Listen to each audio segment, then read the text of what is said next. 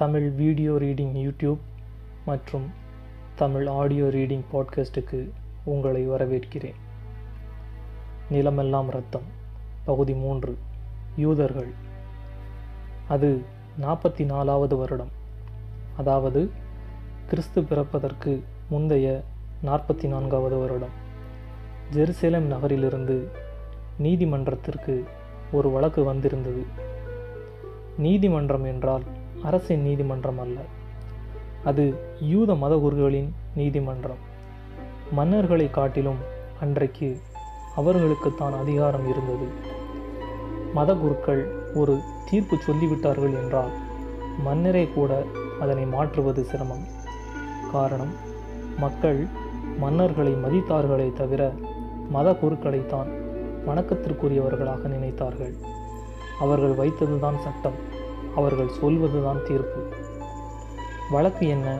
அப்போது ஆஸ்மோனியன்களின் அதாவது ஆழ்ந்த மதப்பற்று மிக்க ஒரு யூத வம்சம் ஆளுகைக்கு உட்பட்டிருந்த அந்த பகுதியில் கவர்னராக இருந்தவர் ஒரு உள்நாட்டு புரட்சி குழுவினருடன் யுத்தம் செய்ய வேண்டியிருந்தது. கலவரக்காரர்களை அடக்குவது கவர்னரின் பணியே அல்லவா? அதை அவர் திறம்படச் செய்து முடித்தார். கலவரம் முடிந்தது. புரட்சி குழுவினர் அடக்கப்பட்டார்கள். புரட்சிக்காரர்களின் தலைவர்கள் கைது செய்யப்பட்டார்கள். இனி முறைப்படி விசாரணை நடத்தப்பட வேண்டும். அங்கேதான் பிரச்சனை ஆரம்பித்தது. கவர்னர் அவர்களிடம் விசாரணை ஏதும் மேற்கொள்ளவில்லை. மாறாக அரசுக்கு தீங்கு விளைவிக்கக்கூடியவர்கள் என்று சொல்லி புரட்சி குழு தலைவர்கள் அனைவரையும் கொன்றுவிட்டார்.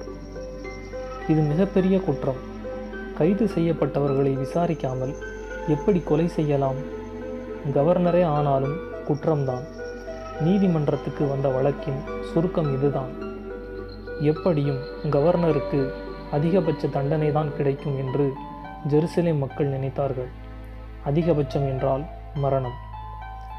ஆனால் விசாரணை ஆரம்பிப்பதற்கு சற்று நேரம் முன்னதாக ஆஸ்மோனிய மன்னர் ஹிர்கனஸ் ரகசியமாக செயல்பட்டு கவர்னர் ஜெருசலேத்திலிருந்து தப்பி சென்று விடுவதற்கு ஒரு ஏற்பாடு செய்தார். மன்னரே ஆனாலும் ரகசியமாகத்தான் இதை செய்ய வேண்டியிருந்திருக்கிறது. ஜெருசலேத்திலிருந்து வெளியேறிய கவர்னர் மூச்சை பிடித்து கொண்டு வடக்கு திசையாக ஓடினார். அவரது இலக்கு எப்படியாவது சிரியாவை அடைந்து விடுவது. அதன்பின் ஜெருசலேம் மத குருக்களால் பிரச்சனை இருக்காது. சிரியா அப்போது ரோமானிய ஆளுகைக்கு உட்பட்டிருந்தது. வேறு தேசத்தவர் என்றாலும் இந்த கவர்னரின் ஆட்சி செய்யும் திறமை குறித்து அப்போது சிரியாவை ஆண்டு கொண்டிருந்தவர்களுக்கு நன்கு தெரிந்திருந்ததால் அடைக்கலம் கோரி வந்தவரை அரவணைத்து சிரியாவின் ஒரு சிறு மாகாணத்துக்கு அவரை கவர்னராக நியமித்து கௌரவித்து விட்டார்கள். உயிர் பழைக்க வந்த சிரியாவில் பதவி கிடைத்ததுமே அவர் ரோமானிய தளபதி மார்க் ஆண்டனியுடன் நட்பையும் நெருக்கத்தையும் வளர்த்து கொண்டார். பிறகு ஆண்டனியே ரோமானிய மன்னராகவும் ஆனார். அவ்வப்போது நிறைய பணமும் தந்து நீடித்த நல்லுறவை உறுதிப்படுத்தி கொண்டார். காரணம் அவருக்கு ஒரு கனவு இருந்தது. எப்படியாவது ஜுதேயாவின் மன்னனாகத்தான் ஆகிவிட வேண்டும். ஜுதேயா இஸ்ரேலின் அன்றைய பெயர். அதற்கு முதலில் ஆஸ்மோனியர்களின் ஆட்சியை ஒழிக்க வேண்டும். அதற்கு ரோமானியர்களின் உதவி வேண்டும். தளபதி மனம் வைத்தால் காரியம் நடக்கும்.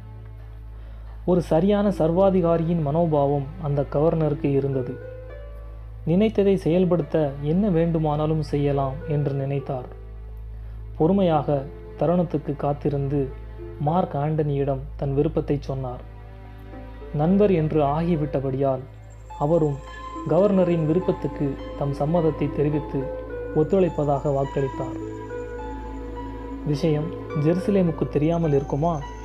அந்த கவர்னர் யார்? எப்படிப்பட்டவர்? அவர் ஆட்சிக்கு வந்தால் என்னென்ன அபாயங்கள் நேரும் என்றெல்லாம் எடுத்துச் சொல்வதற்காக இரண்டு பெரிய தூதுக்குழுக்களை ஜெருசலேம் சமூகம் சிரியாவுக்கு அனுப்பியது. ஆனால் பயனில்லை. ஆண்டனி தூதுக்கு வந்தவர்களை சிறைபிடித்து மரண தண்டனை அளித்துவிட்டு ஒரு படையுடன் ஜெருசலேமை நோக்கி கவர்னர் முன்னேற உடனடி ஏற்பாடுகளை செய்து கொடுத்தார். ஐந்து மாதங்கள் வரை முற்றுகை நீடித்தது. மிக கடினமான யுத்தமாக அது இருந்தது. ஆனால் கவர்னர் தப்பிச் செல்வதற்கு உதவிய ஆஸ்மோனிய மன்னரால் இறுதியில் அவரது முற்றுகையையும் தாக்குதலையும் சமாளிக்க முடியவில்லை. நம்பிக்கை துரோகம் செய்த கவர்னரிடம் ஆட்சி அதிகாரத்தை இழந்து மன்னர் போரில் வீழ்ந்தார். ஜுதேயா தேசத்தையே இரத்த களரியாக்கி விட்டுத்தான் அந்த முன்னாள் கவர்னரால் ஆட்சி பீடத்தில் ஏற முடிந்தது. அவரை நன்கறிந்த இஸ்ரேலிய மக்கள் தங்கள் எதிர்காலம் என்ன ஆகுமோ என்று அஞ்சி கலங்குவதை தம் தினசரி கடமையாக்கி கொண்டார்கள். கிமு முப்பத்தி ஏழாம் ஆண்டிலிருந்து தொடங்கி அடுத்த முப்பத்தி மூன்று வருடங்கள் தன் மரணம் வரை ஜுதேயா எனப்பட்ட இஸ்ரேலை ஆண்ட அவரது பெயர் ஹெரோத். இவரது காலத்தில்தான் பாலஸ்தீன யூதர்கள் முதல் முதலில் அந்த மண்ணில் வாழ்வதில் உள்ள சிக்கல்களை சந்திக்க வேண்டி வந்தது. இத்தனைக்கும் ஹெரோத் ஒரு யூதர். ஆனால் சர்வாதிகாரி என்றான பிறகு மதம் ஒரு பொருட்டா என்ன? தனது பதவிக்கு பிரச்சனை தரக்கூடியவர்கள் என்று அவர் நினைத்த நண்பர்கள் உறவினர்கள் தொடங்கி சாதாரண பொதுமக்கள் வரை யாரை வேண்டுமானாலும் கொன்று வீழ்த்தினார். எந்த ரோமானிய மன்னன் ஆண்டனி தான் பதவிக்கு வருவதற்கு உதவி செய்தாரோ அதே ஆண்டனி அங்கே ஆட்சியை ஆக்டேவியன் என்கிற தமது அரசியல் எதிரியிடம் இழந்து மரணமடைந்த போது சற்றும் யோசிக்காமல் ஆக்டேவியனுக்கு தன்னுடைய ஆதரவை தெரிவித்தார் ஹெரோத். அகஸ்டஸ் என்கிற பட்டப்பெயருடன் ஆக்டேவியன் ரோமானிய மன்னராக முடிசூட்டி கொண்டபோது ஹெரோத் தன்னை ஆதரித்தமைக்காக கூப்பிட்டு கௌரவித்து பரிசுகளும் பதக்கங்களும் அளித்து அனுப்பி வைத்தார்.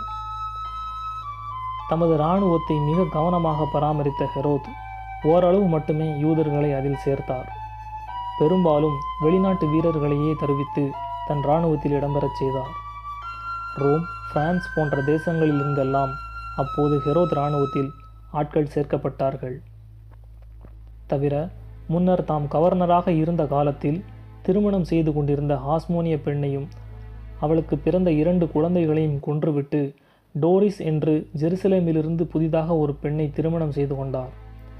போதாமல் இன்னும் எட்டு பெண்களையும் மணந்து கொண்டு சுமார் பதினான்கு குழந்தைகளை பெற்றார். எல்லாமே அரசியல் காரணங்களுக்காக. ஹெரோத்தின் காலத்தில் பல இஸ்ரேலிய யூதர்கள் வேறு வழி இல்லாமல் நாட்டை துறந்து வெளியேறி போனார்கள். சகிக்க முடியாத ஆட்சி என்று வர்ணிக்கப்பட்டாலும் ஹெரோத் ஒரு தீவிர யூதர் என்பதால் தாம் பதவிக்கு வந்தது முதல் யூதர்களுக்கான பாதுகாப்பு என்கிற பெயரில் நிறைய கட்டுப்பாடுகளையும் ஒழுங்குமுறைகளையும் கொண்டு வந்தார். அவர் செய்தவற்றுள் உருப்படியான பணி என்றால் பாலைவனமாக இருந்த அன்றைய இஸ்ரேலில் நிலமற்ற அத்தனை பேருக்கும் ஒரு துண்டு நிலமாவது கிடைக்கும்படி செய்து விவசாயத்தை ஊக்குவித்தது. அது ஒரு அற்புதம்தான். இன்றைக்கு இஸ்ரேல் நவீன விவசாயத்தில் எத்தனை எத்தனையோ சாதனைகளை செய்து காட்டியிருக்கும் நிலையில் துளி அறிவியல் வாசனையும் இல்லாத காலத்தில் ஹெரோத் மன்னர் அங்கே விவசாய மறுமலர்ச்சிக்கு வித்திட்டது வியப்புக்குரிய விஷயம். பால் நிலங்களை செம்மைப்படுத்தி நகரங்களாக்கியது விதவிதமான கட்டடங்களை கட்டுவித்தது போன்ற சில செயல்கள் குறிப்பிட வேண்டியவை. ஹெரோத் கிரேக்க கட்டடக்கலை கலாச்சார விஷயங்களில் ஒரு மயக்கம் கொண்டிருந்தார். அவரது ஆட்சி காலத்தில் இஸ்ரேலில் அதன் பிரதிபலிப்புகள் அதிகம் இருந்ததாக ஆராய்ச்சியாளர்கள் குறிப்பிடுகிறார்கள். கிறிஸ்து பிறப்பதற்கு சுமார் ஆயிரம் ஆண்டுகளுக்கு முன்னதாக கட்டப்பட்டதாக சொல்லப்படும் ஜெருசலேம் நகரில் இருந்த புராதன யூத ஆலயம் பல்வேறு தாக்குதலுக்கு இலக்காகி சிதைந்து போயிருந்தது. மன்னர் சாலமன் காலத்தில் கட்டப்பட்டது என்கிறார்கள். ஒரே ஒரு சுவர்தான் அதில் மிச்சம். கொடுங்கோலன் ஆனாலும் பக்திமானாக இருந்த ஹெரோத்தின் காலத்தில் அந்த கோயில் இருந்த இடத்திலேயே இரண்டாவது முறையாக எழுப்பப்பட்டது. பழைய கோயில் இருந்த நிலப்பரப்புடன் இன்னும் கொஞ்சம் நிலத்தை இணைத்து உறுதியான கட்டுமானத்தில் கோயில் உருப்பெற ஹெரோத் உத்தரவிட்டார். தவிர கோயிலை சுற்றி இருந்து சிதைந்து போயிருந்த சுற்றுச்சுவரையும் அதன் பழைய மிச்சங்களுடனேயே மீண்டும் புதுப்பித்து முழுமைப்படுத்தினார். இந்த கோயிலை கட்டுவதற்காக பத்தாயிரம் ஊழியர்களும் ஆயிரம் மதக்குருக்களும் பணியில் அமர்த்தப்பட்டதாக வரலாறு சொல்கிறது. சுமார் ஒன்பது ஆண்டுகால உழைப்புக்கு பின் ஹெரோத்தின் இரண்டாவது ஆலயம் என்று அழைக்கப்பட்ட அந்த புராதனமான கோயிலின் மறு உருவாக்க பணி முற்று பெற்றது ஹெரோத்தின் ரோமானிய மோகமும் கிரேக்க கட்டடக்கலை தாக்கமும் அக்கோயிலின் கட்டுமானத்தில் மிகுந்திருந்ததாக ஒரு விமர்சனம் உண்டு என்றாலும் அந்த காலத்தில் அதற்கு முன் அப்படி ஒரு பிரம்மாண்டமான கலைப்படைப்பு வேறெங்கும் கிடையாது என்று அடித்துச் சொல்கிறது யூத சரித்திரம்.